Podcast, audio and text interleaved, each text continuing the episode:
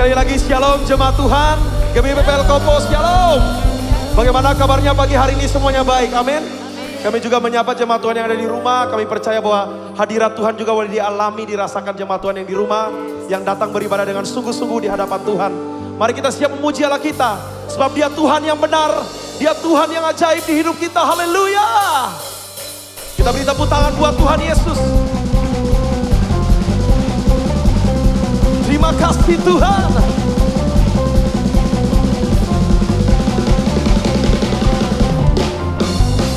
Dengan semangat beri tepuk tangan buat Tuhan kita yang ajaib. Haleluya. Kau dahsyat Tuhan. Nyatakan.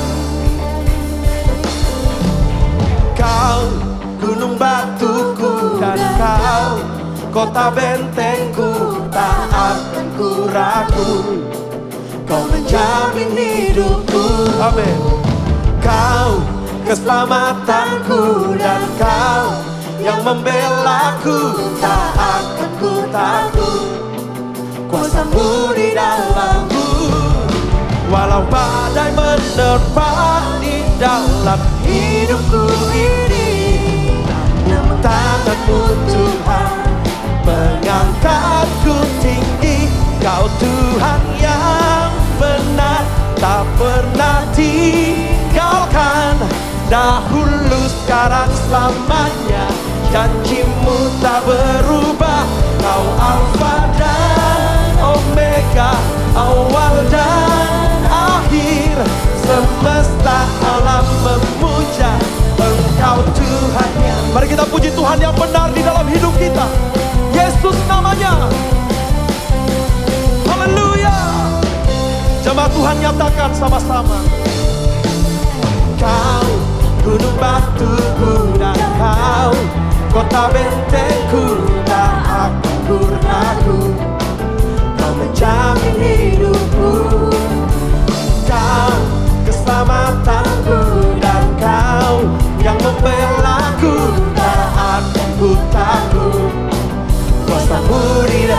percaya nyatakan Walau badai menerpa di dalam hidupku ini Namun tanganmu Tuhan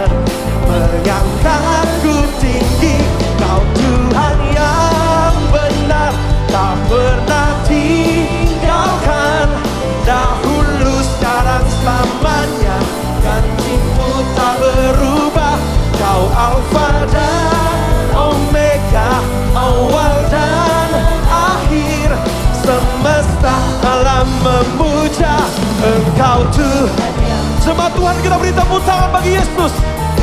Allah yang benar, Allah yang setia di hidup kita. Yesus namanya, haleluya. Serukan, haleluya. Yesus Allah yang ajaib. Kami percaya di dalam hadirat Tuhan. Kami menerima kekuatan yang baru. Kami dipulihkan. Jemaat Tuhan yang percaya nyatakan Walau badai menerpa di dalam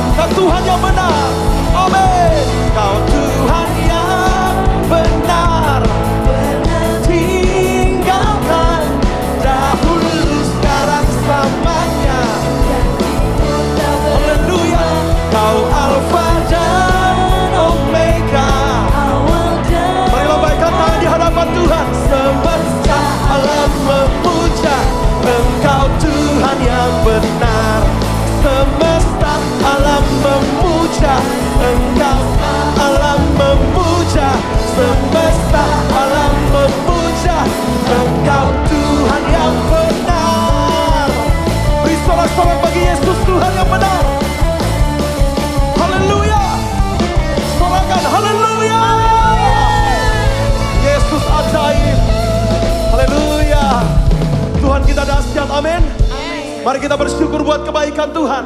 Sebab dialah kekuatan dan mazmur kita. Kita menari buat Tuhan Yesus. Haleluya. Hati kami percaya kepada Tuhan. Terima kasih Tuhan. Tuhanlah kekuatan dan mazmurku Ya gunung batu Amin Tuhan. Hanya padamu hatiku percaya Haleluya. Kaulah menara dan kota berlimpah Mari kita menari buat Tuhan Yesus. Haleluya. Sama-sama katakan. Ku mau selalu bersyukur Sebab cintamu padaku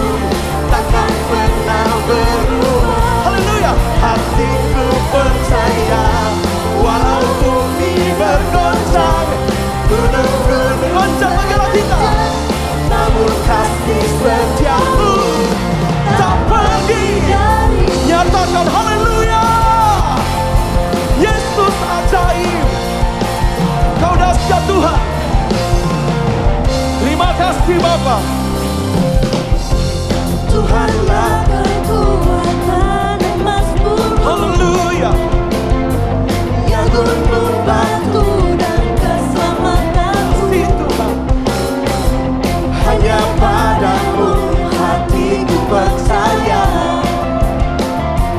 Kaulah menara dan kota Coba Tuhan menari bersama-sama buat Tuhan Yesus. Nyatakan. Ku mau selalu bersyukur Sebab cintamu padaku Takkan pernah berubah Nyatakan. Hatiku percaya Walau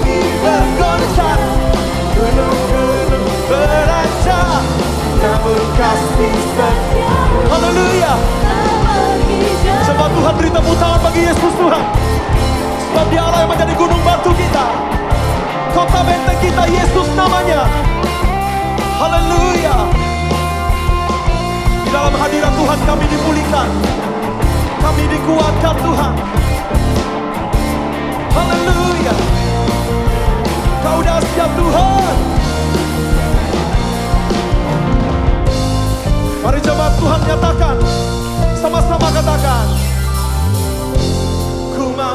semua lambaikan tangan buat Tuhan Yesus.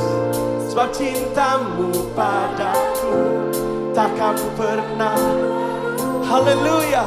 Hatiku percaya walau bumi bergoncang gunung-gunung Amin.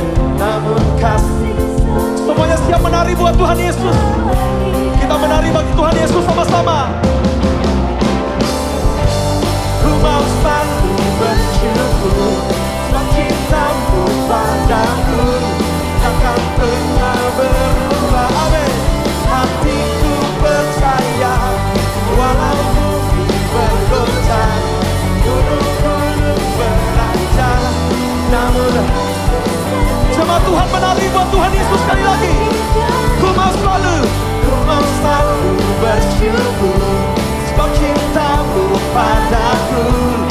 Takkan pernah Amin.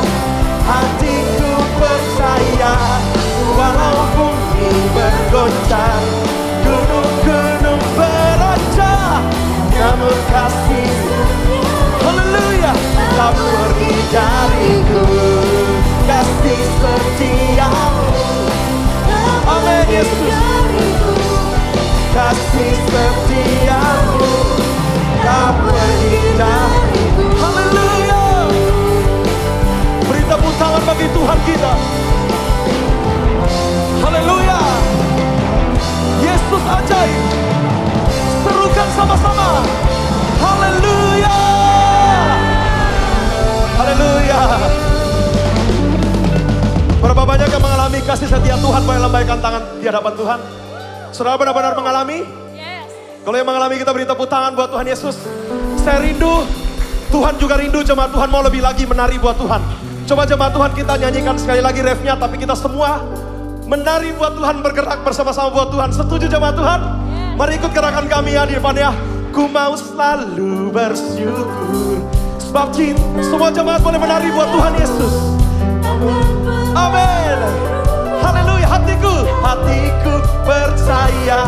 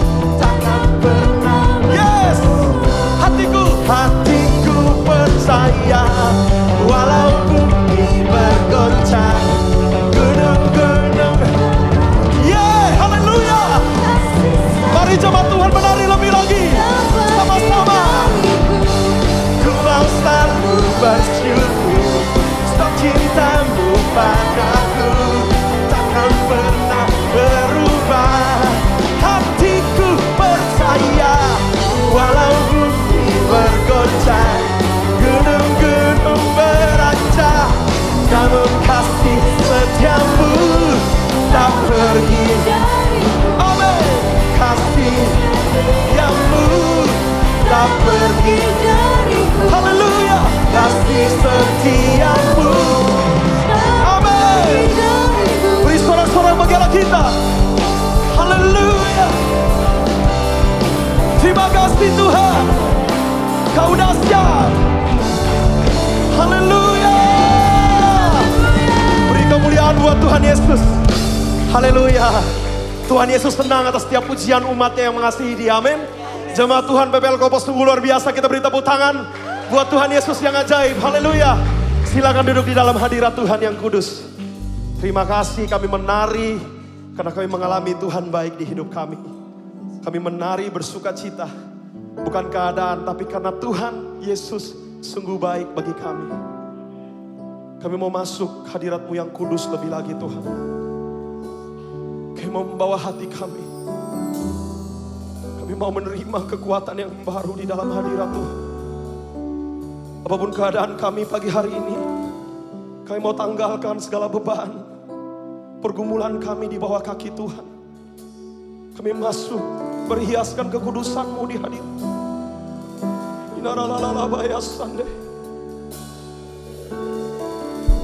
Mari jemaat Tuhan bawa hatimu kepada Tuhan. Masing-masing pribadi fokus menyembah Tuhan.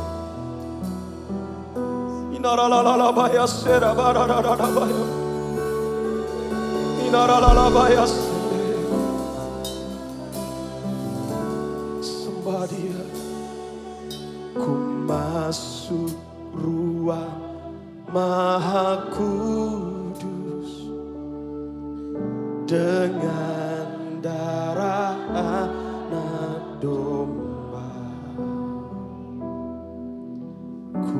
masuk dengan hati tulus menyembah yang maha. Mari masuk ruang maha kudus. Ku masuk ruang maha kudus. Kami rindu menyembah Tuhan dengan darah dengan darahmu Yesus ku masuk dengan hati itu amin Tuhan. Menyembah yang maha. Mari sambil angkat kedua tanganmu di hadapan Tuhan menyembah dia.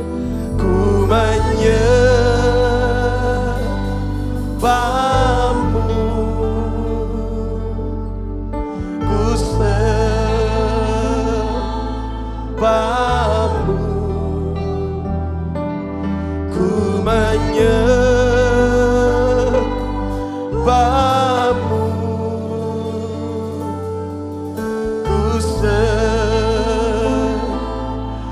jemaat Tuhan yang rindu nyatakan ku menyembah.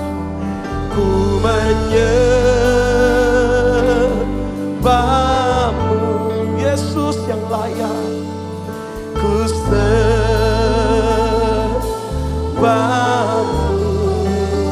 sebab namamu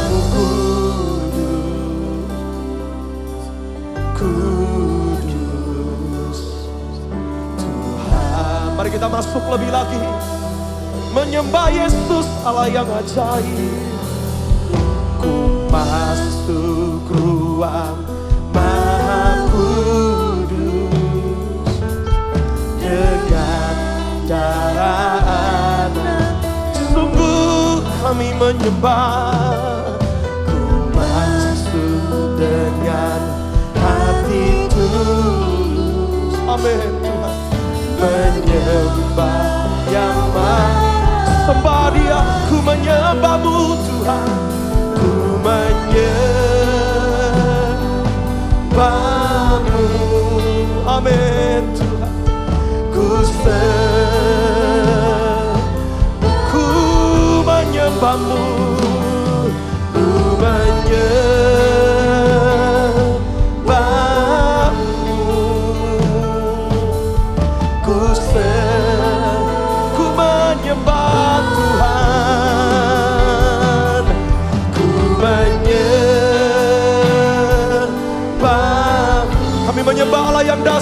yang hidup di hidup kami.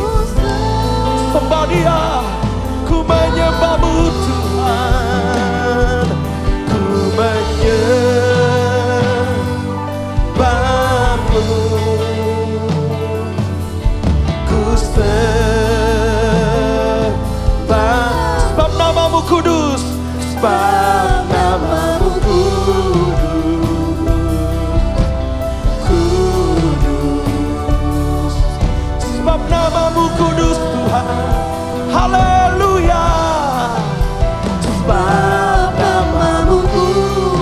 kita menyembah Allah yang kudus. Kudus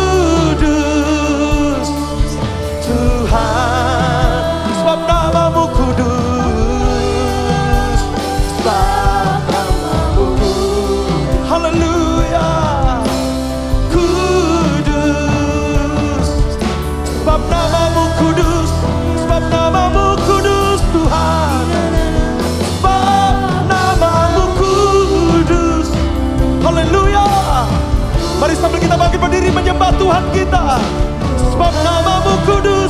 Sebab namamu kudus. Sebab namamu kudus. Haleluya. Kudus. Angkat kedua tangan kita menyembah dia. Sebab namamu kudus. Sebab namamu kudus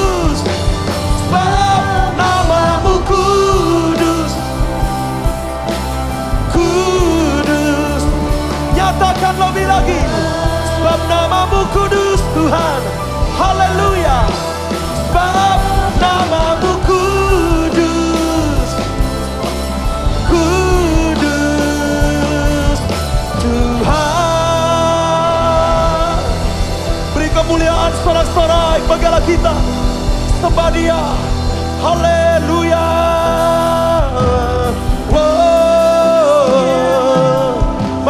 Tuhan menyembah Allah kita. Sembah dia. Allah yang kudus. Berdaulat di gerejamu Tuhan. Mari sama-sama kita berbahasa roh. Menyembah Tuhan. Dinaralalalabaya-serabararabayamo.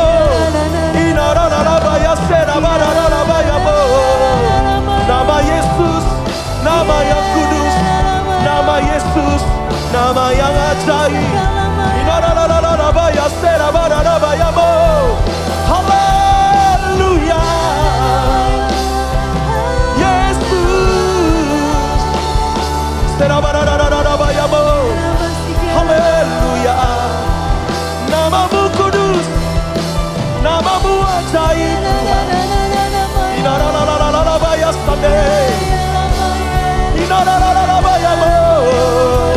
Mari bangkitkan rohmu Sembah dia Inaralabayasande. Inaralabayaselabayamo.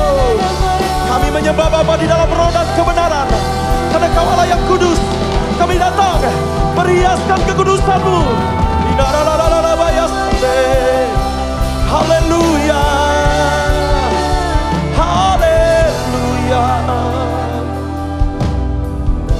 Sungguh kau Bapa yang kudus di dalam hidup kami Kau Allah yang kudus, Allah yang dahsyat di hidup kami Kau menyediakan segala yang kami perlukan saat kami datang menyembah Tuhan. Oleh sebab itu kami mengangkat kedua tangan kami menyembah Tuhan. Terima kasih Tuhan. Mari jemaat Tuhan masuk lebih dalam lagi menyembah dia. Bawa rohmu menyembah dia. Persembahkan tubuhmu kepada Tuhan sembah dia. Haleluya. Kau dahsyat Tuhan. Kau Allah yang ajaib Tuhan.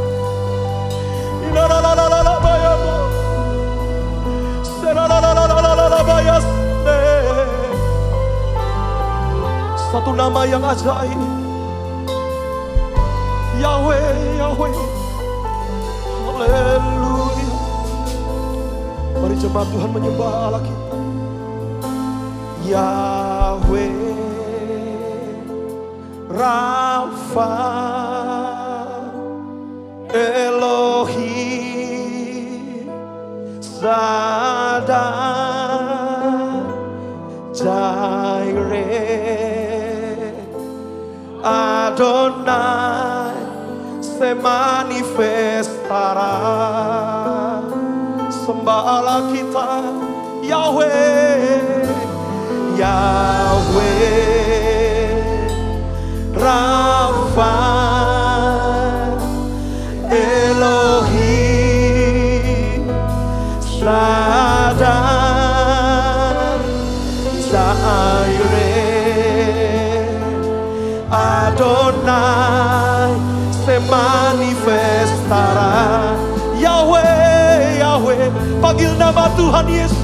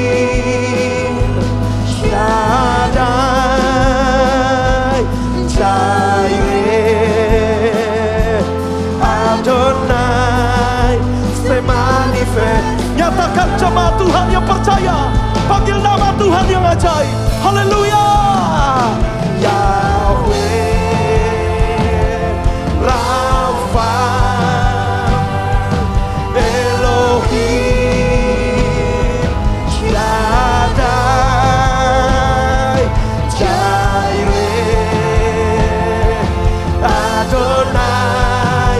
Se manifest. Nyatakan lebih lagi Sembah Allah kita yang ajaib. Haleluya. Yahweh. Rafa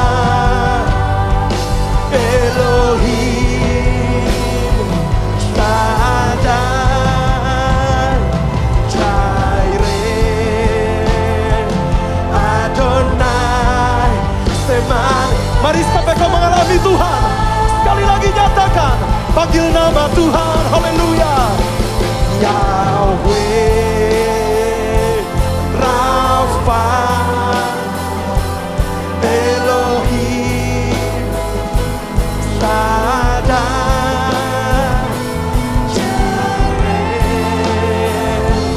Adonai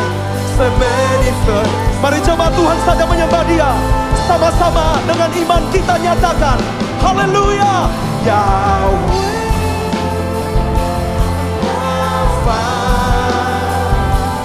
Elohim Hadiratmu nyata Tuhan. Kami mengalami kuasa hadiratmu. Menyembuhkan kami Memulihkan kami.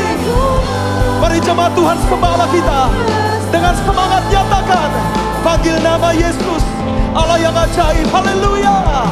Yahweh. Mari jemaat Tuhan menyembah dia.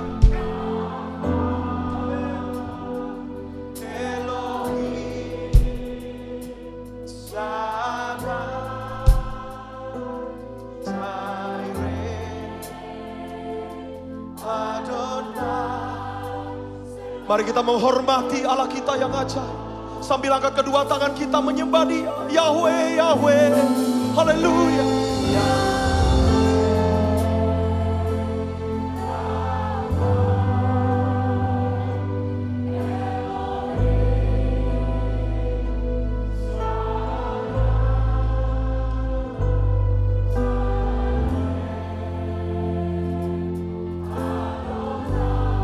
Kuasa hadirat Tuhan mengalir.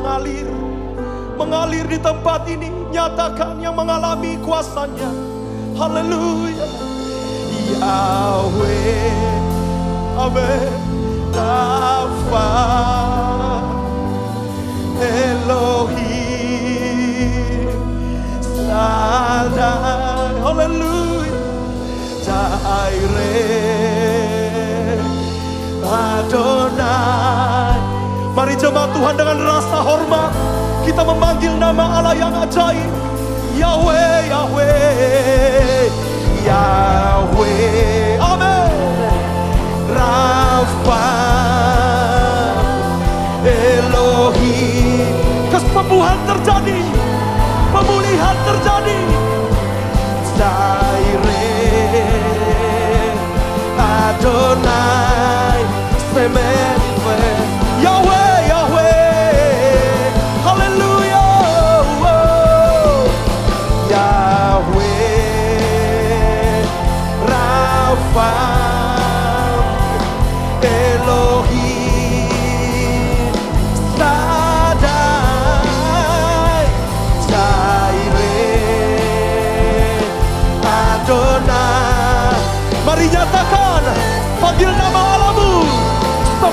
Sembah dia. Yahweh, Rafa, Elohim,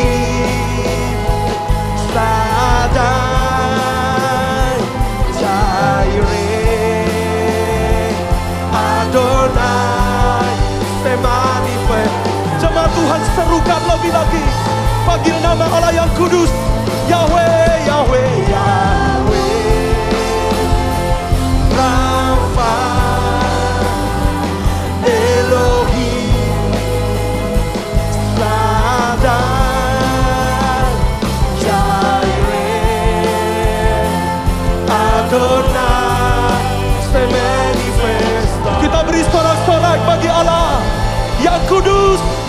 Yesus namanya, haleluya, haleluya, haleluya. Kuduslah namamu Tuhan. Oh, Oh Adonai. Inaralalabaya Sera, yang kami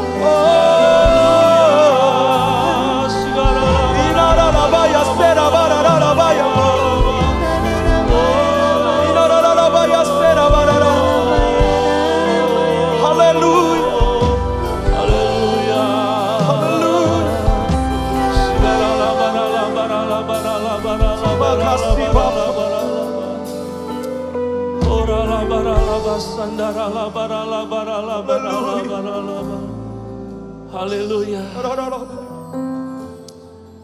Engkaulah Allah yang kudus, Engkaulah Allah yang kekal. Engkaulah adalah Allah yang besar Tuhan. Pengharapan kami, perteduhan kami, kota benteng perlindungan kami. Dunia akan bergoncang, bukit-bukit bergoyang. Tapi Allahku tinggal tetap selama-lamanya. Amin Tuhan. Kepadamu Yes. kami percayakan hidup kami Tuhan. Dan kepadamu sepanjang umur hidup kami, kami mau beribadah dan Amin. menyembah Tuhan. Terima kasih untuk anugerahmu kalau hari ini kami boleh ada sebagaimana kami ada.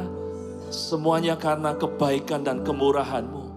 Dan biar sepanjang umur hidup kami, kami dan seisi rumah kami, kami dan anak cucu kami, boleh menyaksikan kebaikan dan Amin. kemurahan Yes. Tuhan Haleluya. dalam setiap jalan kami. Amin. Terima kasih Tuhan. Karena itu biarlah Engkau yang menopang kami, menjaga kami, supaya kami tetap ada di dalammu ya Tuhan. Dan karena itu kami buka hati untuk kebenaran firman-Mu, supaya kami dituntun dalam jalan-jalan-Mu Tuhan. Tolong hambamu untuk menyampaikan kebenaran firman-Mu ini Tuhan. Biar semuanya hanya berasal daripadamu semata-mata apa yang hambamu sampaikan. Sehingga jadi berkat buat kami semua. Terima kasih. Kami sambut firman Tuhan dengan sukacita dan ucapan syukur. Hanya di dalam nama Tuhan Yesus Kristus. Haleluya. Yang sepakat sama-sama katakan. Amin. Amin. Mari berikan tepuk tangan bagi Tuhan kita. Haleluya. Haleluya. Silakan duduk Bapak Ibu Saudara. Selamat pagi semuanya. Shalom. Shalom. Terima kasih buat tim pujian penyembahan yang luar biasa. Ya, puji Tuhan. Pagi hari ini kita boleh kembali bersama-sama untuk beribadah dan saya percaya semuanya karena kebaikan dan kemurahan Tuhan, Saudara. Amin. Ya, juga shalom buat Bapak Ibu Saudara yang ada di rumah mengikuti ibadah ini dari rumah saudara ya. Saya percaya kita semua juga ada dalam keadaan baik karena kebaikan dan kemurahan Tuhan selalu menyertai kita. Dan saya berdoa biar firman yang Tuhan sampaikan kepada kita pada pagi hari ini boleh jadi berkat, mengingatkan kita untuk kita hidup dengan bijaksana melakukan perintah-perintah Tuhan. Amin. Saudara, mari saya ajak kita untuk melihat firman Tuhan ya dari Mazmur pasal 92 ayat 12 sampai dengan 14 Saudara ya. Tapi saya mau mengajak kita untuk membacanya dari Alkitab bahasa Indonesia versi firman Allah yang hidup ya. Mari kita baca sama-sama ayat ini Saudara dengan suara keras. Dua, satu. Tetapi orang-orang yang benar akan hidup dengan subur, bagaikan pohon kurma, dan menjadi tinggi bagaikan pohon aras di Libanon. Karena pohon-pohon itu dipindahkan ke dalam kebun Allah dan berada di bawah pemeliharaannya sendiri. Bahkan pada masa tua pun mereka akan tetap berbuah, perkasa, dan segar. Amin. Ya, saudara, Firman Tuhan berkata bahwa kita ini disebut oleh Tuhan sebagai orang-orang yang benar. Ya, dan karena itu kita pasti akan bertumbuh dengan subur dan pasti akan berbuah. Ya, saudara, kita disebut Tuhan sebagai orang benar bukan karena kita nggak pernah salah, saudara. Kita disebut Tuhan sebagai orang benar karena kita menerima Yesus sebagai Tuhan dan Juru Selamat. Dan karena itu korban Yesus di kayu salib membuat kehidupan kita yang lama, dosa-dosa kita semuanya diampuni dan kita dibenarkan di hadapan Tuhan. Amin, saudara. Dan setelah kita dibenarkan, selanjutnya kita menjalani kehidupan kita dalam kebenaran firman Tuhan. Karena itu kita disebut sebagai orang be benar, ya. Kalau kita salah bagaimana saudara? Kalau kita salah, kita minta pengampunan kepada Tuhan dan kita bertobat dan kembali kepada jalan yang benar. Karena itu kita disebut sebagai orang benar yang mau hidup dalam kebenaran firman Tuhan. Amin Saudara. Ya, orang-orang benar tidak akan tinggal dalam dosa, tapi pasti akan tinggal dalam kebenaran firman Tuhan. Ya, karena itu penting kita perhatikan firman dan kita lakukan dalam hidup kita supaya nyata benar kita ini adalah orang-orang be benar. Amin Saudara. Ya, dan dikatakan orang benar pasti bertumbuh dengan subur dan pasti akan berbuah. Ya, kenapa saudara? Karena dikatakan mereka itu seumpama orang-orang yang seumpama pohon-pohon yang dipindahkan ke dalam tamannya Allah, ke dalam kebunnya Allah dan diurus di bawah pemeliharaan Allah sendiri.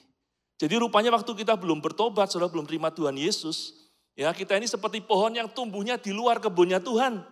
Ya nggak ada yang ngurus saudara, karena itu nggak bertumbuh dan nggak berbuah. Tapi waktu kita lahir baru menerima Tuhan Yesus sebagai juru selamat dan Tuhan kita pribadi, maka kita seperti pohon yang dipindahkan ke dalam kebunnya Tuhan. Dan di sana kita diurus sama Tuhan karena itu pasti subur dan pasti berbuah. Amin. Ya, bahkan Tuhan nggak mau kita cuma berbuah. Di ayat 14 dikatakan sampai masa tua pun mereka akan tetap ber buah. Artinya apa saudara? Tuhan nggak mau kita dulu pernah berbuah, sekarang enggak lagi. Tuhan nggak mau saudara. Amin. Tuhan mau kita sampai masa tua pun kita tetap berbuah. Artinya sepanjang umur hidup kita tetap berbuah. Amin.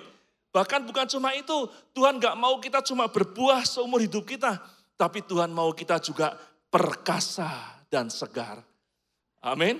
Ya, karena itu saya kalau di dalam Alkitab terjemahan baru seraya TB disebutkan gemuk dan segar ya.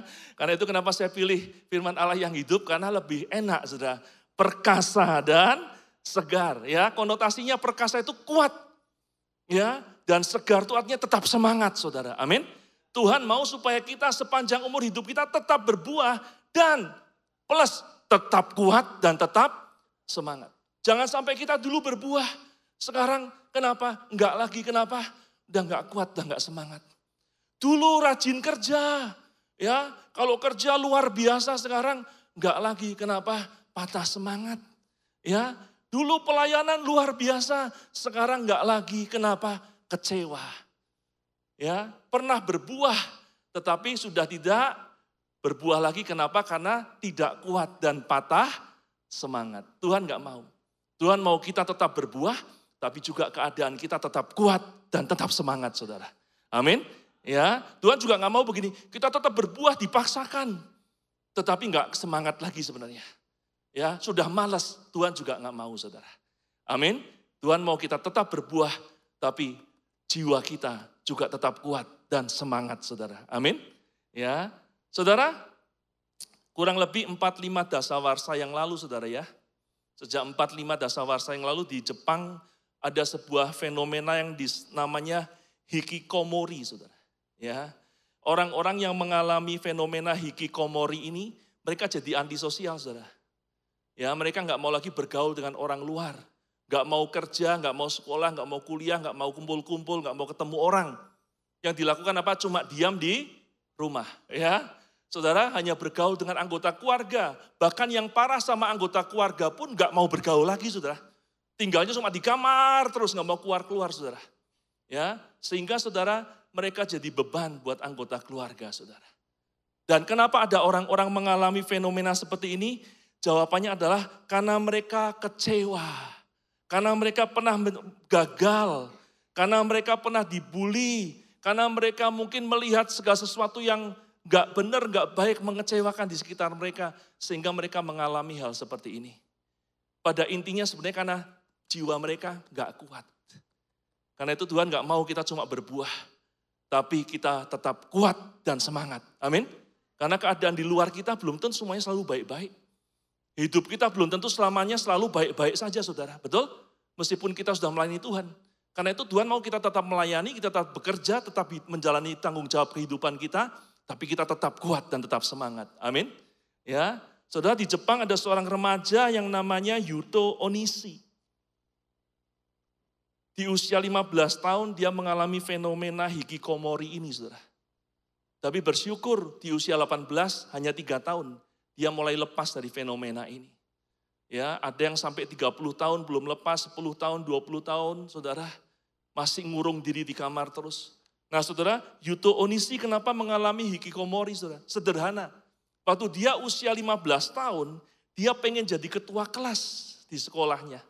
Dan dia gagal, nggak bisa jadi ketua kelas. Dan akhirnya karena gagal, dia akhirnya kehilangan semangat, nggak mau ngapa-ngapain, hanya tinggal di kamar, saudara. Siang tidur, malam main internet, ya, browsing-browsing, baca komik Jepang, komik manga, saudara. Tiga tahun, untung puji Tuhan hanya tiga tahun saudara. Banyak yang mengalami hal seperti itu puluhan tahun. Kenapa? Ya buat kita kalau nggak jadi ketua kelas kan nggak apa-apa sebenarnya saudara ya. Kalau gagal sekarang juga masih ada kesempatan buat berikut-berikutnya, betul saudara? Kenapa Yuto Onishi bisa mengalami hikikomori saudara? Jawabannya karena nggak kuat jiwanya. Ya, karena itu Tuhan nggak mau saudara. Kita berbuah, berbuah, berbuah, tapi kemudian tiba-tiba kehilangan kekuatan, kehilangan semangat ya depresi, stres dan lain sebagainya itu jangan sampai. Amin. Tuhan mau kita tetap berbuah, tapi kita juga tetap kuat dan semangat. Amin, saudara. Nah itu firman Tuhan pagi hari ini kalau boleh diberi judul saudara, judulnya adalah kuat, semangat, dan berbuah. Ya katakan sama-sama saudara, kuat, semangat, dan berbuah. Sekali lagi, kuat, semangat, dan berbuah. Amin. Tuhan mau kita berbuah, tapi bukan cuma berbuah, tapi tetap kuat dan tetap semangat. Bahkan untuk kita bisa berbuah, kita perlu kuat dalam menjalani kehidupan ini, betul? Kita perlu semangat dalam menjalani kehidupan ini supaya bisa berbuah. Karena itu betapa penting saudara untuk kita menjadi tetap kuat, semangat, dan terus berbuah. Dan karena itu ada tiga hal yang saya mau sampaikan saudara. ya. Yang pertama, mari kita baca lagi saudara. Ibrani 10 ayat 35 sampai 36 dengan suara keras. Dua, satu. Sebab itu, janganlah kamu melepaskan kepercayaanmu karena besar upah yang menantinya. Sebab kamu memerlukan apa? Ketekunan supaya sudah kamu melakukan kehendak Allah, kamu memperoleh apa yang dijanjikan itu. Amin. Saudara, firman ini ditujukan oleh penulis kitab Ibrani kepada jemaat di Ibrani. Mereka yang keselamatan itu, tapi, tapi kemudian mereka tinggalkan Tuhan. Karena nggak tekun dalam iman, karena, karena penderitaan. Akibatnya janji keselamatan yang mereka sudah terima jadi bagian mereka, jadi hilang saudara. Betul? Karena mereka tinggalkan Tuhan Yesus. Karena itu penulis kitab Ibrani berkata, kamu bukan cuma hanya perlu menerima Yesus sebagai Tuhan dan Juru Selamat, tapi kamu perlu tekun dalam iman itu. Supaya janji keselamatan itu benar-benar kamu terima dan kamu dapatkan. Amin. Ya. Nah saudara, tapi saya percaya ketekunan bukan hanya berhubungan dengan hal yang rohani tok saudara. Ketekunan juga kita perlu lakukan dalam hidup kita untuk berbagai hal yang lain, termasuk hal-hal yang jasmani sekalipun. Supaya kita mendapatkan manfaat berkat dari apa yang kita lakukan itu, saudara. Amin. Ya, dan dalam hubungannya dengan kuat semangat dan berbuah, saya mau mengajak kita untuk tekun juga dalam menjaga tubuh kita. Amin, saudara.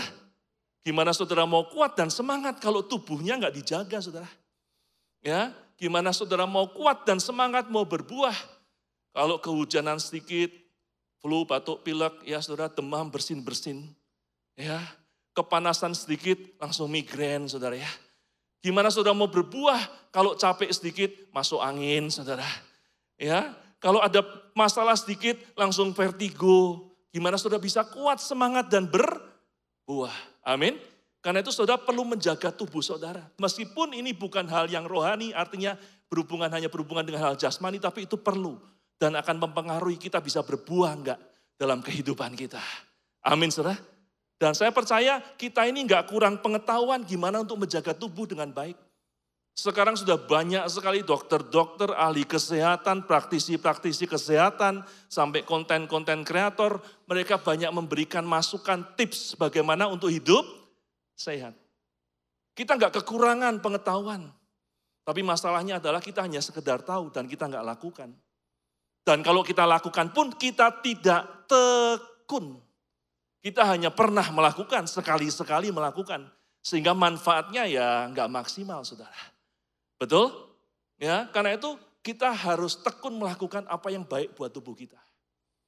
Contoh saudara, ya kita baru melewati masa pandemi COVID.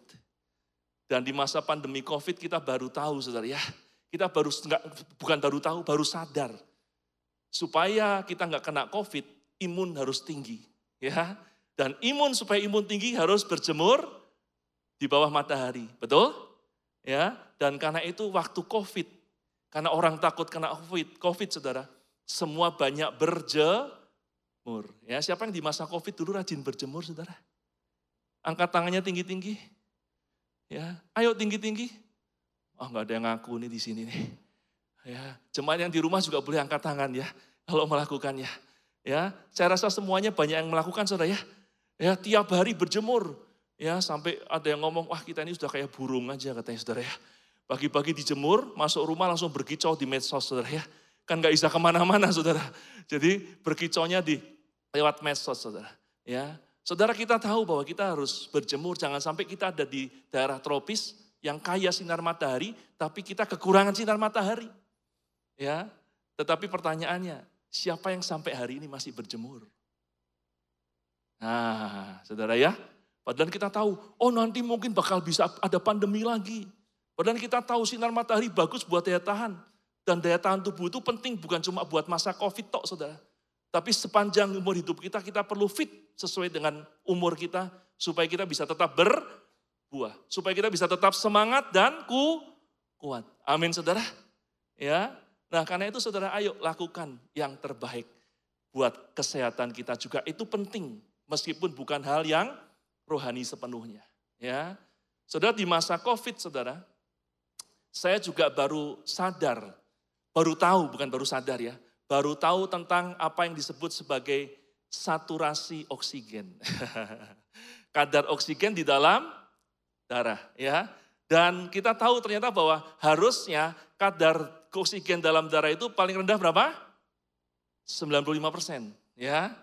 Nah saudara, di masa COVID itulah baru saya mulai saudara perhatian tentang saturasi. Bahkan saya beli alatnya ya, oximeter. Ya saudara juga pasti banyak yang beli, betul? Ya. Nah waktu itulah saya baru tahu saudara, bahwa ternyata satu saturasi oksigen saya itu jelek saudara. Untuk mencapai 95 itu lama sekali dan jarang. Dan sudah mencapai 95 sebentar langsung turun lagi saudara. Ya, dan saya tanya kepada seorang jemaat yang kebetulan profesinya sebagai dokter, gimana sih ningkatin saturasi oksigen? Dan dia memberikan saran kepada saya begini, kok Erik harus olahraga dan olahraganya yang kardio kok Erik. Kardio itu yang bakar lemak saudara. Ya, lari, sepeda, ya, senam, jalan dan lain sebagainya. Bahkan dokter ini ngomong, kalau bisa kok Erik olahraganya sampai ngos-ngosan katanya saudara. Ya, itu baik untuk saturasi oksigen. Nah saudara, kebetulan sebelum COVID saya banyak olahraganya di dalam ruangan saudara ya, di gym. Ya, gym juga penting, bagus karena itu meningkatkan masa otot. Kita juga penting masa otot kita kuat saudara ya. Ya, nah saudara, karena waktu itu gym semua tutup saudara, jadi saya olahraganya beralih ke jogging ya lari udah nggak cepat-cepat lah saudara ya, sudah usia segini ya. Ya, tapi kan perlu fit terus, perlu olahraga. Jadi saya olahraganya apa? Jogging, ya. Padahal dulu saya udah males jogging, saudara. Usia segini masih harus lari, aduh, saudara ya. Lebih enak treadmill sebentar aja, setelah itu alat-alat pakai alat, saudara. Ya, tapi sejak COVID itu saya biasakan dan sampai hari ini, saudara. Ya, bahkan karena waktu saya sudah nggak sempat ngejim lagi, ya yang saya masih lakukan adalah jogging, lari, saudara. Ya, dan puji Tuhan, saturasi oksigen saya sekarang baik, saudara. Ya, setiap kali dites langsung posisinya antara 98-99 saturasinya. Padahal dulu 95 pun susah. Ya, begitu 95 turun lagi segera, saudara. Tapi mulai sejak tekun lari, saudara, saturasi oksigen jadi baik. Ya, bahkan sering kali sampai bisa 100 persen Ya, jarang sekali 96, 97 juga jarang, rata-rata 98, 99, 98, 99, 100, ya kadang-kadang 97. Dan saya juga merasakan kesehatan saya hari ini lebih fit, saudara. Ya, dulu sering, saudara, sebentar-sebentar radang tenggorok, ya, mau khotbah suaranya hilang, saudara nggak bisa khotbah, sampai wah, oh, sampai teriak-teriak khotbahnya. Tapi hari ini saya merasa saya lebih fit. Kenapa? Karena saya menjaga diri saya tekun melakukan apa yang baik buat kesehatan tubuh saya. Ya, memang hasilnya sangat mengembirakan, bersyukur. Tapi harus tekun melakukannya. Sudah tiga tahun lebih saya kembali jogging lagi lari saudara. Hampir empat tahun. Ya karena itu saudara kita harus tekun melakukan apa yang baik. Jangan hanya melakukan apa yang baik tapi harus tekun supaya kita memperoleh janji itu supaya kita memperoleh manfaatnya, saudara. Amin. Dan kesehatan tubuh itu juga penting supaya kita bisa tetap kuat, semangat dan berbuah. Ya, saudara, di Skotlandia pada abad 18 ada seorang hamba Tuhan yang sangat luar biasa diurapi Tuhan. Namanya Robert Murray McKinney, saudara. Ya, dan saking dipakai Tuhan hamba Tuhan ini, sampai-sampai jadwal pelayanannya sangat padat, dan karena hal itulah akhirnya Robert Murray jadi kehilangan kesehatannya dan dia sakit saudara. Ya, bahkan karena sakitnya dia meninggal dalam usia yang sangat muda sekali. 29 tahun meninggal dunia. 30 kurang 2 bulan.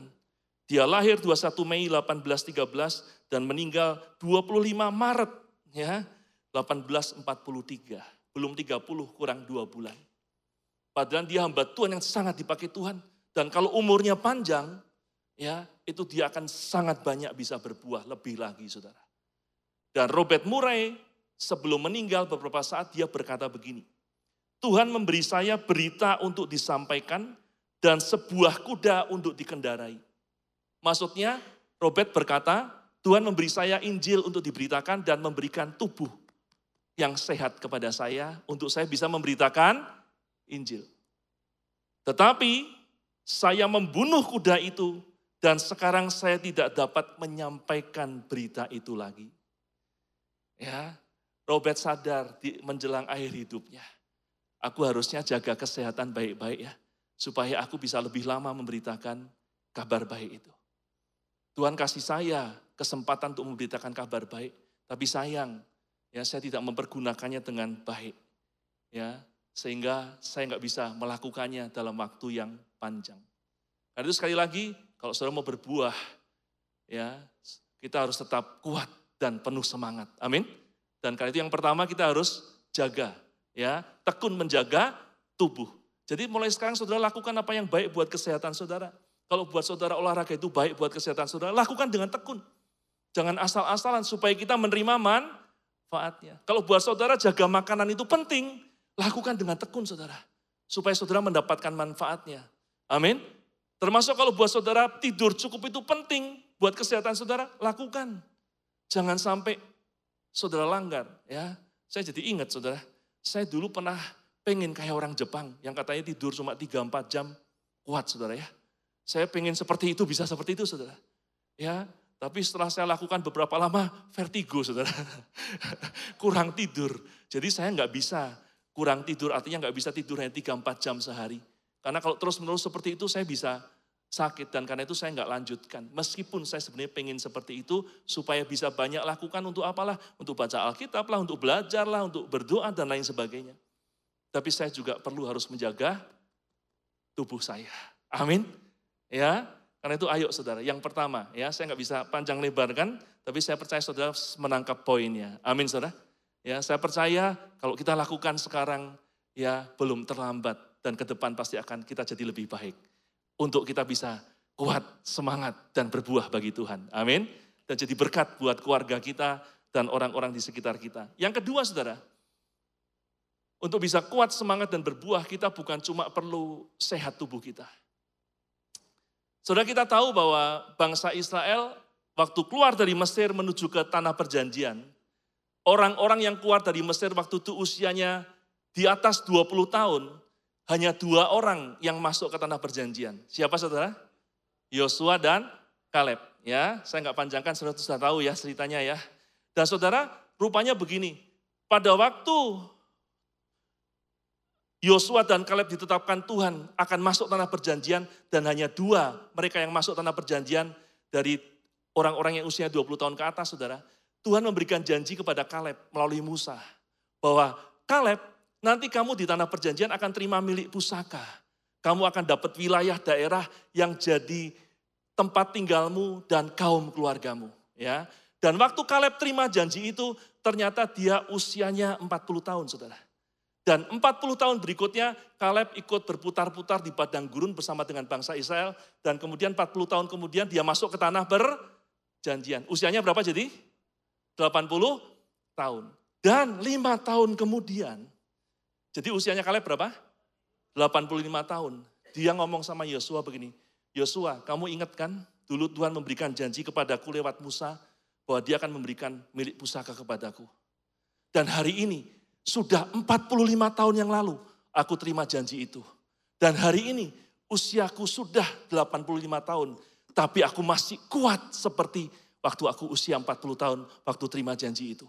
Aku masih sanggup keluar masuk, aku masih sanggup berperang. Dan karena itu saudara, dalam Yosua 14 ayat 12, Kaleb ngomong begini sama Yosua.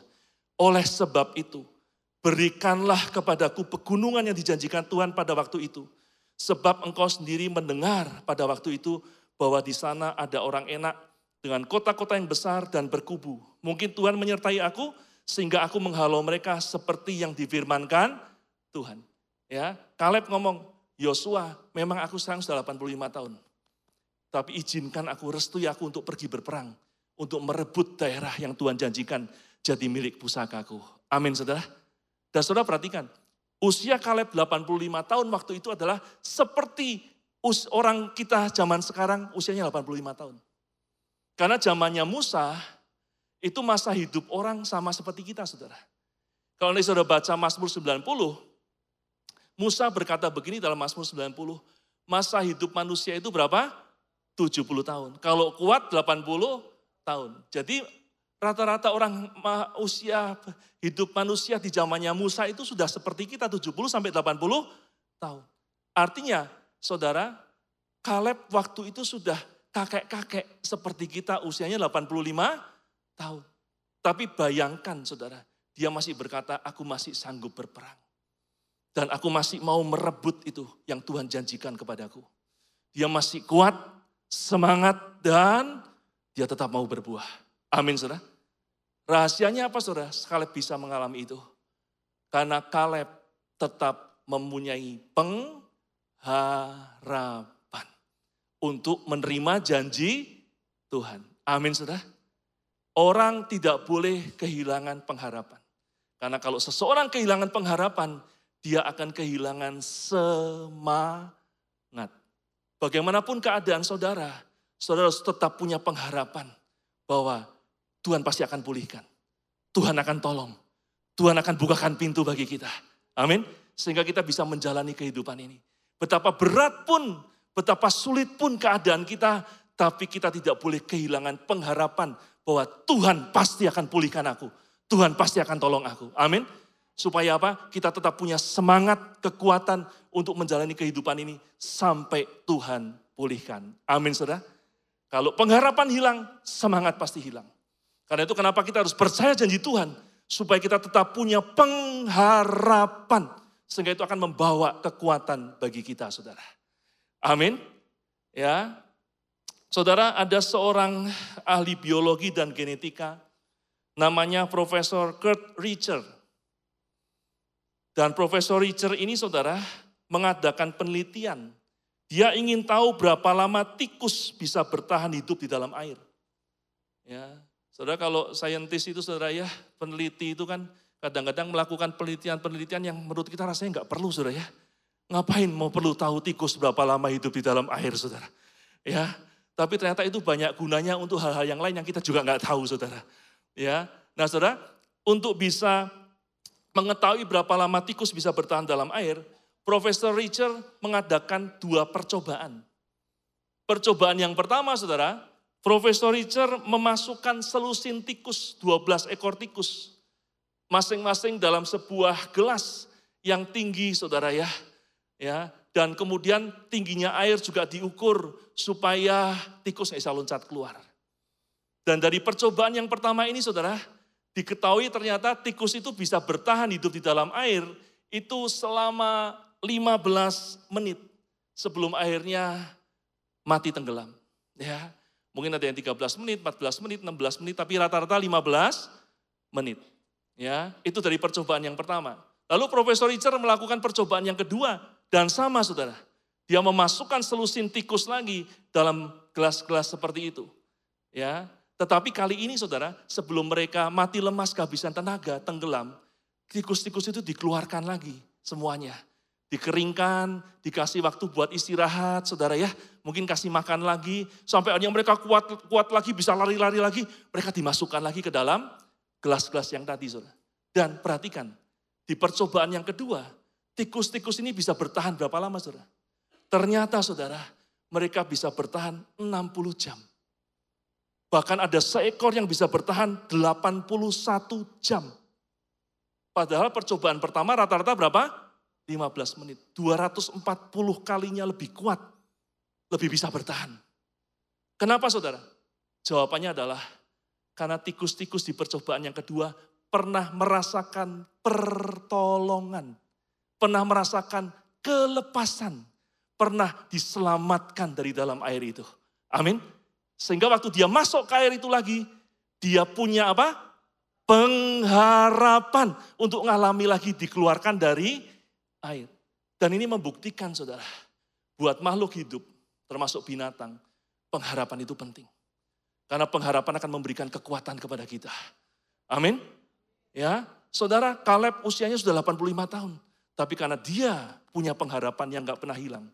Itu membuat potensinya tetap maksimal saudara. Sehingga kekuatan itu melampaui semua kelemahan keterbatasan fisiknya. Amin. Ya, karena itu sekali lagi bagaimanapun keadaan kita sesulit apa pun, sesusah apa pun, seberat apa pun, saudara harus tetap percaya kepada janji Tuhan bahwa Tuhan pasti akan pulihkan saudara. Amin. Tuhan akan tolong saudara. Amin. Ya. Dan saya percaya saudara, bukan sekali ini tok kan kita punya kesulitan. Amin. Betul? Kita sudah pernah mengalami kesulitan-kesulitan di waktu yang lalu. Dan ingat saudara, kita juga melihat pertolongan-pertolongan Tuhan di masa yang lalu. Amin. Karena itu kita harus tetap ingat semua pertolongan, kebaikan, kemurahan Tuhan supaya kita bisa tetap punya pengharapan sehingga kita bisa tetap kuat dan semangat menjalani kehidupan kita sekarang meskipun tetap ada pergumulan karena kita percaya Tuhan pasti akan tolong kita lagi Saudara. Amin. Kalau Tuhan dulu tolong kita, sekarang Tuhan pasti akan tolong kita. Kalau Tuhan bukakan jalan keluar waktu itu, Tuhan juga pasti akan bukakan jalan keluar buat kita untuk pergumulan kita yang sekarang. Amin. Ya, karena itu sekali lagi Saudara, tidak boleh kita kehilangan pengharapan. Kenapa saudara harus tekun baca Alkitab, renungkan firman Tuhan, pegang janji Tuhan. Supaya pengharapan itu nggak pernah hilang. Sehingga saudara punya kekuatan dan semangat untuk menjalani kehidupan ini. Dan kita bisa tetap berbuah. Amin saudara. Ya, itu yang kedua. Yang ketiga, yang terakhir saudara. Mari kita baca ayat ini saudara. Dengan suara keras. Dua, satu. Musa berumur 120 tahun. Ketika ia mati, matanya belum kabur dan kekuatannya belum hilang. Ya, selalu luar biasa enggak? Musa itu usianya dikatakan waktu meninggal 120 tahun. Ya, dan waktu Musa meninggal, matanya belum kabur dan kekuatannya belum hilang. Dan saudara Musa itu enggak mudah loh. Sampai akhir hidupnya dia harus membawa bangsa Israel masuk tanah perjanjian dan sampai Musa meninggal itu belum selesai. Artinya Musa sepanjang umur hidupnya terus dalam tugas saudara. Ya, dan gak mudah hidup di padang gurun, tapi luar biasanya sampai usia 120 tahun. Musa dikatakan matanya belum kabur dan kekuatannya belum hilang. Ya, dan saya tadi katakan, ingat masa hidup manusia pada waktu zamannya Musa berapa? 70 sampai 80 tahun. Ini Musa bisa sampai 120 tahun. Amin saudara. Kenapa sudah bisa seperti itu? 120 tahun kekuatannya belum hilang, matanya belum kabur. Jawabannya adalah karena Musa, ya next tolong. Karena Musa melayani Tuhan dan pekerjaannya. Ya, saudara ini rahasia, jangan ngomong siapa-siapa saudara ya. Ya, kalau saudara mau menyerahkan diri saudara untuk melayani Tuhan dan melayani pekerjaannya, selama Tuhan masih pakai saudara, Tuhan pasti kasih kekuatan, Tuhan pasti lindungi saudara. Amin saudara. Ya, karena itu saudara, kalau saudara mau terus dilindungi Tuhan, ditolong, dipelihara, layanilah Tuhan dan layanilah pekerjaannya. Amin. Di dunia ini semua pekerjaan ada batas waktunya, suatu saat kita harus pensiun. Hanya pekerjaan Tuhan melayani Tuhan yang tidak akan pernah dipensiun oleh Tuhan. Selama kita masih mau melayani Tuhan dan pekerjaannya, Tuhan pasti akan pakai kita. Amin, saudara. Ya, karena itu serahkan hidupmu untuk melayani Tuhan dan pekerjaannya. Karena itu hari ini saudara, kalau saudara jadi seorang suami, lakukanlah tanggung jawab kehidupan saudara sebagai suami untuk melayani Tuhan. Bukan untuk kepentinganmu sendiri. Amin saudara. Kalau saudara jadi seorang suami untuk kepentinganmu sendiri, untuk memenuhi keinginan dirimu sendiri, engkau bisa sewenang-wenang, semena-mena kepada istrimu. Tapi kalau saudara menjadi suami untuk melayani Tuhan, saudara pasti akan perhatikan perintah-perintah Tuhan kepada para suami. Supaya saudara hidup bijaksana dengan pasanganmu. Amin. Demikian juga para istri. Amin saudara. Kalau kita jadi istri hanya untuk kepentingan kita, hanya untuk kehidupan kita, kita bisa semena-mena, sewenang-wenang, ya, semau kita. Tapi kalau kita jadi istri untuk melayani Tuhan, kita pasti akan perhatikan perintah-perintah Tuhan untuk para istri. Supaya kita bisa tetap berkenan di hadapan Tuhan. Amin.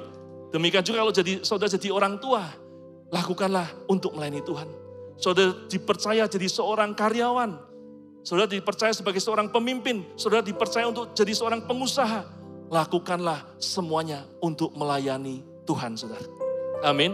Sehingga saudara dalam melakukan semuanya, saudara memperhatikan perintah-perintah Tuhan dan melakukannya. Dan saya percaya, kalau ini yang kita lakukan, maka Tuhan akan terus pakai kita untuk menunaikan tanggung jawab kehidupan kita sebagai suami, sebagai istri, sebagai orang tua dan seterusnya. Dan sepanjang umur hidup kita, Tuhan akan kasih kekuatan dan semangat bagi kita, saudara. Amin. Ya, dan juga layanilah pekerjaan Tuhan, saudara. Karena lewat pekerjaan Tuhan inilah kita terima anugerah Tuhan. Ya, saudara, di Jakarta ada sebuah gereja yang punya ibadah kaum pria, saudara. Nah menariknya ibadah kaum pria ini koordinatornya seorang bapak yang usianya sudah 85 tahun. Wow ya, kita mungkin ngomong begini, om udahlah ya kasih yang lebih muda, om istirahat aja. Ya. Dan banyak orang yang ngomong sama om ini, saudara, om kenapa sih usia segini masih mau jadi koordinator, capek-capek. Dan om ini selalu jawab begini, salah kamu ngomong seperti itu. Justru kenapa saya bisa umur segini? Karena saya tetap melayani pekerjaan Tuhan. Kalau saya nggak melayani pekerjaan Tuhan, belum tentu saya bisa umurnya segini. Amin saudara. Kenapa? Karena tadi ada rahasia. Saya udah kasih tahu ya. Jangan ngomong-ngomong Tuhan saudara ya. Ini antara kita aja. Kalau saudara menyediakan diri saudara untuk dipakai Tuhan, melayani Tuhan dan pekerjaannya. Selama Tuhan berkenan dan pakai kita, pasti kita dijaga Tuhan dikasih kekuatan, dijaga, dikasih kesehatan, dikasih semangat. Amin. Dan pasti diberkati Tuhan dijaga kehidupan kita. Seperti Om tadi saudara. Amin. Karena itu tiga hal ini penting. Supaya kita bisa tetap kuat, semangat, dan berbuah dalam, dalam menjalani kehidupan ini. Jaga tubuh kita baik-baik dengan tekun. Jangan sewaktu-waktu. Lakukan apa yang baik dengan tekun. Ya, tetap miliki pengharapan. Seberat apa pun hidup kita, sesulit apa pun hal yang kita hadapi, tetap ada pengharapan di dalam Tuhan. Karena Tuhanlah jalan keluar kita, Tuhanlah jaminan kita. Amin.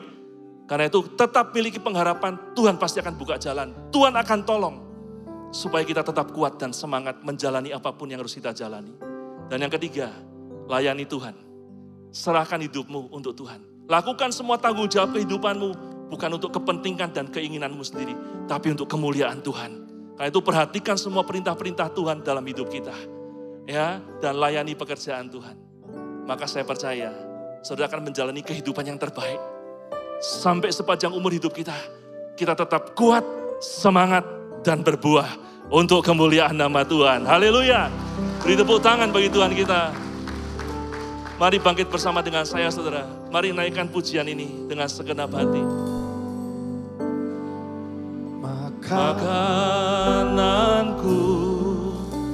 ialah melakukan kehendak Bapa.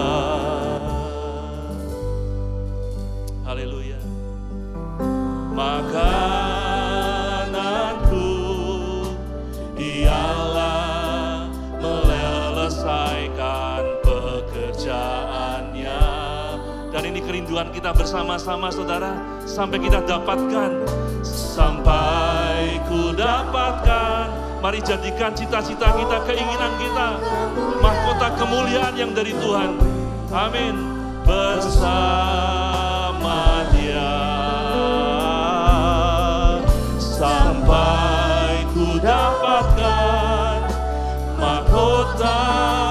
kemuliaan dan memerintah bersama dia. Sekali lagi dari depan ya, kita nyanyikan lagu ini dengan segenap hati. Makananku ialah melakukan kehendak Bapa. Untuk semua tanggung jawab kehidupan kita, saudara. Menyelesaikan pekerjaannya, menyelesaikan pekerjaannya. Ini kerinduan kita bersama. Sampai ku dapatkan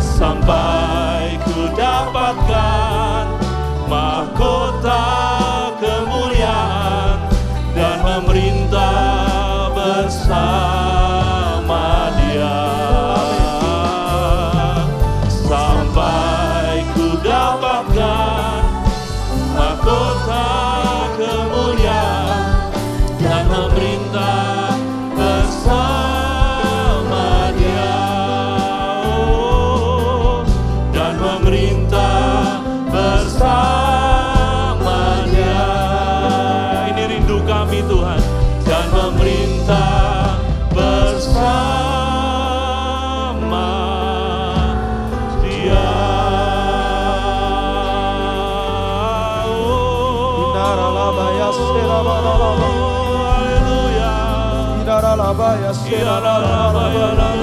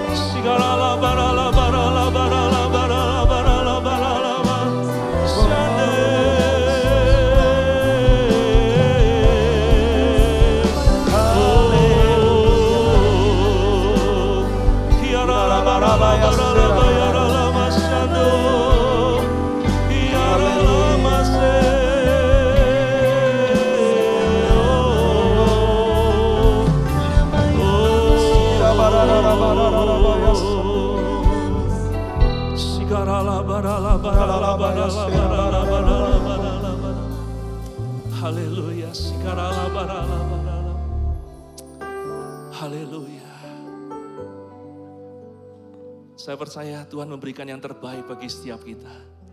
Termasuk kesehatan tubuh saudara.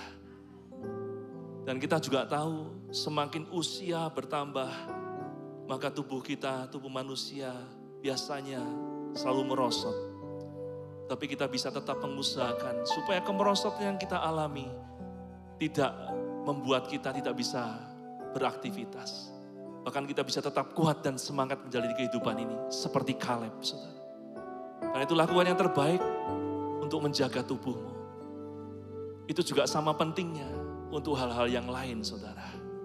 Dan saya percaya kalau kita melakukannya dengan iman kepada Tuhan, kita pasti akan terima anugerahnya. Sampai hari ini saya peduli dengan kesehatan tubuh saya.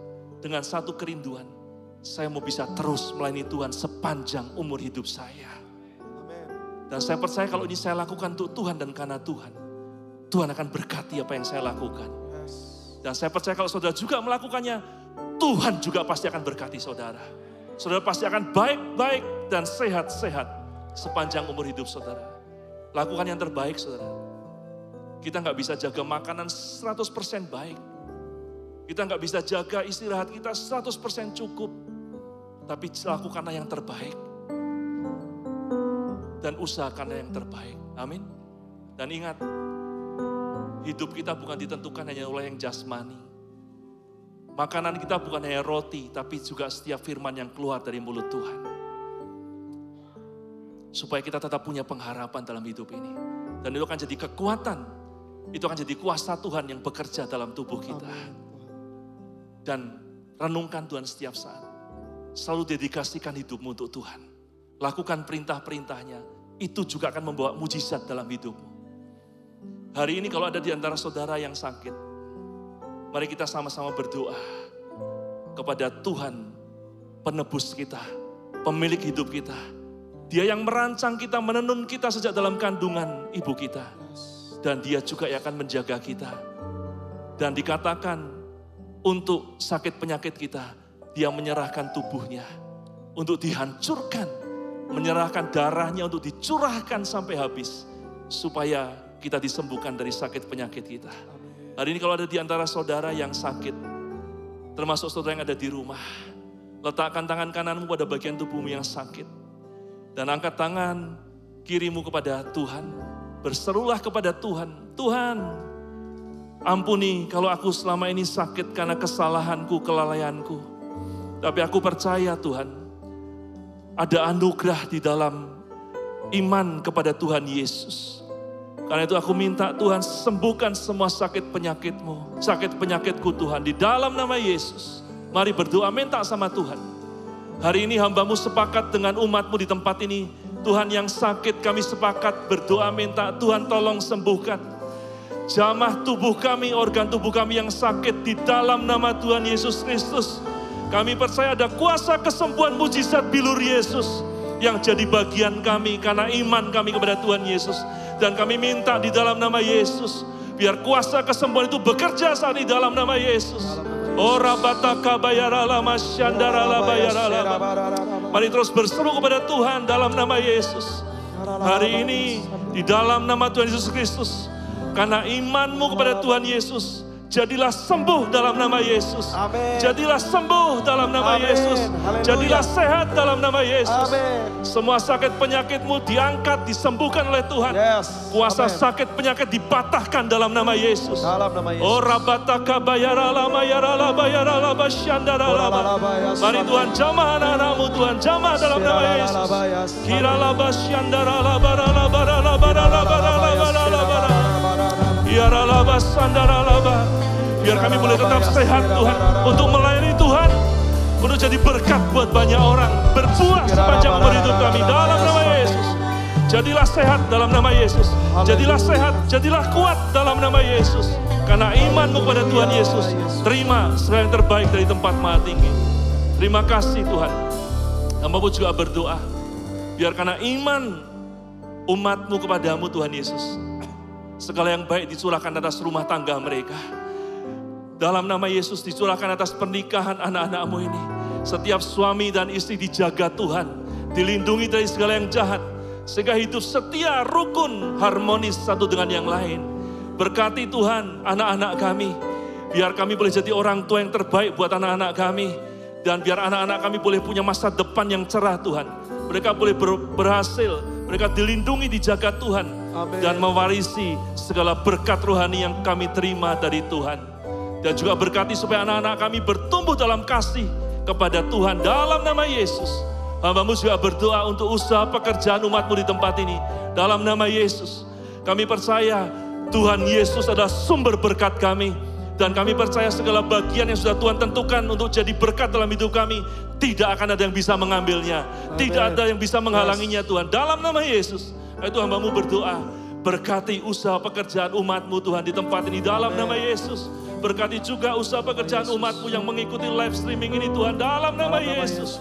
Oh rabataka ya ralaba ya ralaba. Di masa sulit sekalipun berkat Tuhan dicurahkan atas usaha pekerjaan kami. Dan Tuhan memberkati keuangan kami dalam nama Yesus. Terima kasih Tuhan. Biar kami boleh hidup dalam damai sejahtera dan sukacita untuk melayani Tuhan dan pekerjaannya dalam nama Yesus. Terima kasih Tuhan. Hambamu serahkan semua umatmu ke dalam tanganmu. Berdoa juga untuk para pemimpin rohani kami. Kami memberkati pemimpin rohani kami, Tuhan Bapak Budiman Setiono, kami memberkati pemimpin kami Tuhan Bapak Lukas Suheri, Bapak Lukas Yonatan, dan semua gembala cabang dalam nama Yesus. Dalam nama Biar Yesus. Tuhan terus menuntun para pemimpin kami Amin. untuk membawa kami Tuhan, untuk menuntun kami menggenapi, menyelesaikan pekerjaan Tuhan untuk kemuliaan nama Tuhan. Berkati juga gembala di tempat ini Pak Yan Eliezer dan Ibu Esther Tuhan. Biar anugerahmu menuntun hamba-hambamu ini Tuhan. Dalam kasih karuniamu Dan biar seluruh pekerja Tuhan di tempat ini sepakat sehati, seia sekata, seiring sejalan untuk bertekun dalam melayani pekerjaan Amin. Tuhan. Yes. Terima kasih. Kami juga serahkan Tuhan kota, bangsa, dan negara kami. Kami percaya semuanya ada dalam perlindungan Tuhan. Berkati kota Bandung Tuhan, berkati kota Cimahi, Padalarang, Lembang Tuhan. Semuanya ada dalam pemeliharaan Tuhan yang sempurna dalam nama Yesus. Dalam nama Yesus. Kami juga berdoa kalau tahun 2024 yang akan datang, bangsa kami akan menghadapi pemilu Tuhan. Dan kami memasuki tahun-tahun politik, kami minta anugerah Tuhan, biar menjaga keutuhan, keselamatan bangsa dan negara kami. Biar Tuhan menjaga seluruh kota-kota di Indonesia. Semuanya ada dalam keadaan aman, kondusif Tuhan. Dan kami boleh tetap maju perekonomian negara kami. Tuhan dan rakyatnya boleh sejahtera. Dan banyak jiwa dimenangkan untuk kemuliaan nama Tuhan. Karena itu kami memberkati Presiden kami Bapak Jokowi dan wakilnya Pak Maruf Amin. Bersama dengan seluruh Tuhan jajaran pemerintahan dari pusat sampai daerah. Biar bisa melakukan tanggung jawab mereka sebaik-baiknya Tuhan. Berkati juga TNI dan Polri Tuhan untuk menjaga keutuhan bangsa ini Tuhan. Sehingga em- empat pilar kebangsaan boleh tetap tegak, berdiri, terjaga. Yes. untuk menopang kota, eh, negara dan bangsa ini Tuhan. Dan boleh jadi berkat buat bangsa-bangsa lain. Terima kasih Tuhan, terima kasih. Kami mengucap syukur buat ibadah pagi hari ini. Dan kami percaya Tuhan, sebelum kami kembali ke tempat kami masing-masing, Tuhan sudah menyediakan berkat buat kami. Kami mengangkat kedua tangan kami, kami buka hati kami untuk terima berkat Tuhan. Haleluya, jemaat yang dikasih Tuhan. Karena imanmu kepada Tuhan Yesus. Dan karena ketekunanmu mengikut, mengiring, dan melayani Tuhan. Terimalah segala yang terbaik dari tempat maha tinggi. Pulanglah dengan membawa damai sejahtera dan sukacita yang berlimpah-limpah. Dan membawa berkat jasmani dan rohani yang terbaik. Yang datang dari Allah Bapa di surga, di dalam anaknya yang tunggal Tuhan kita Yesus Kristus. Dan dalam persekutuan yang manis dengan Allah Roh Kudus. Menyertai kita senantiasa. Mulai saat ini sampai Maranatha, bahkan sampai selama-lamanya. Yang percaya menerima berkat ini sama-sama katakan, Amin. Amin. Haleluya.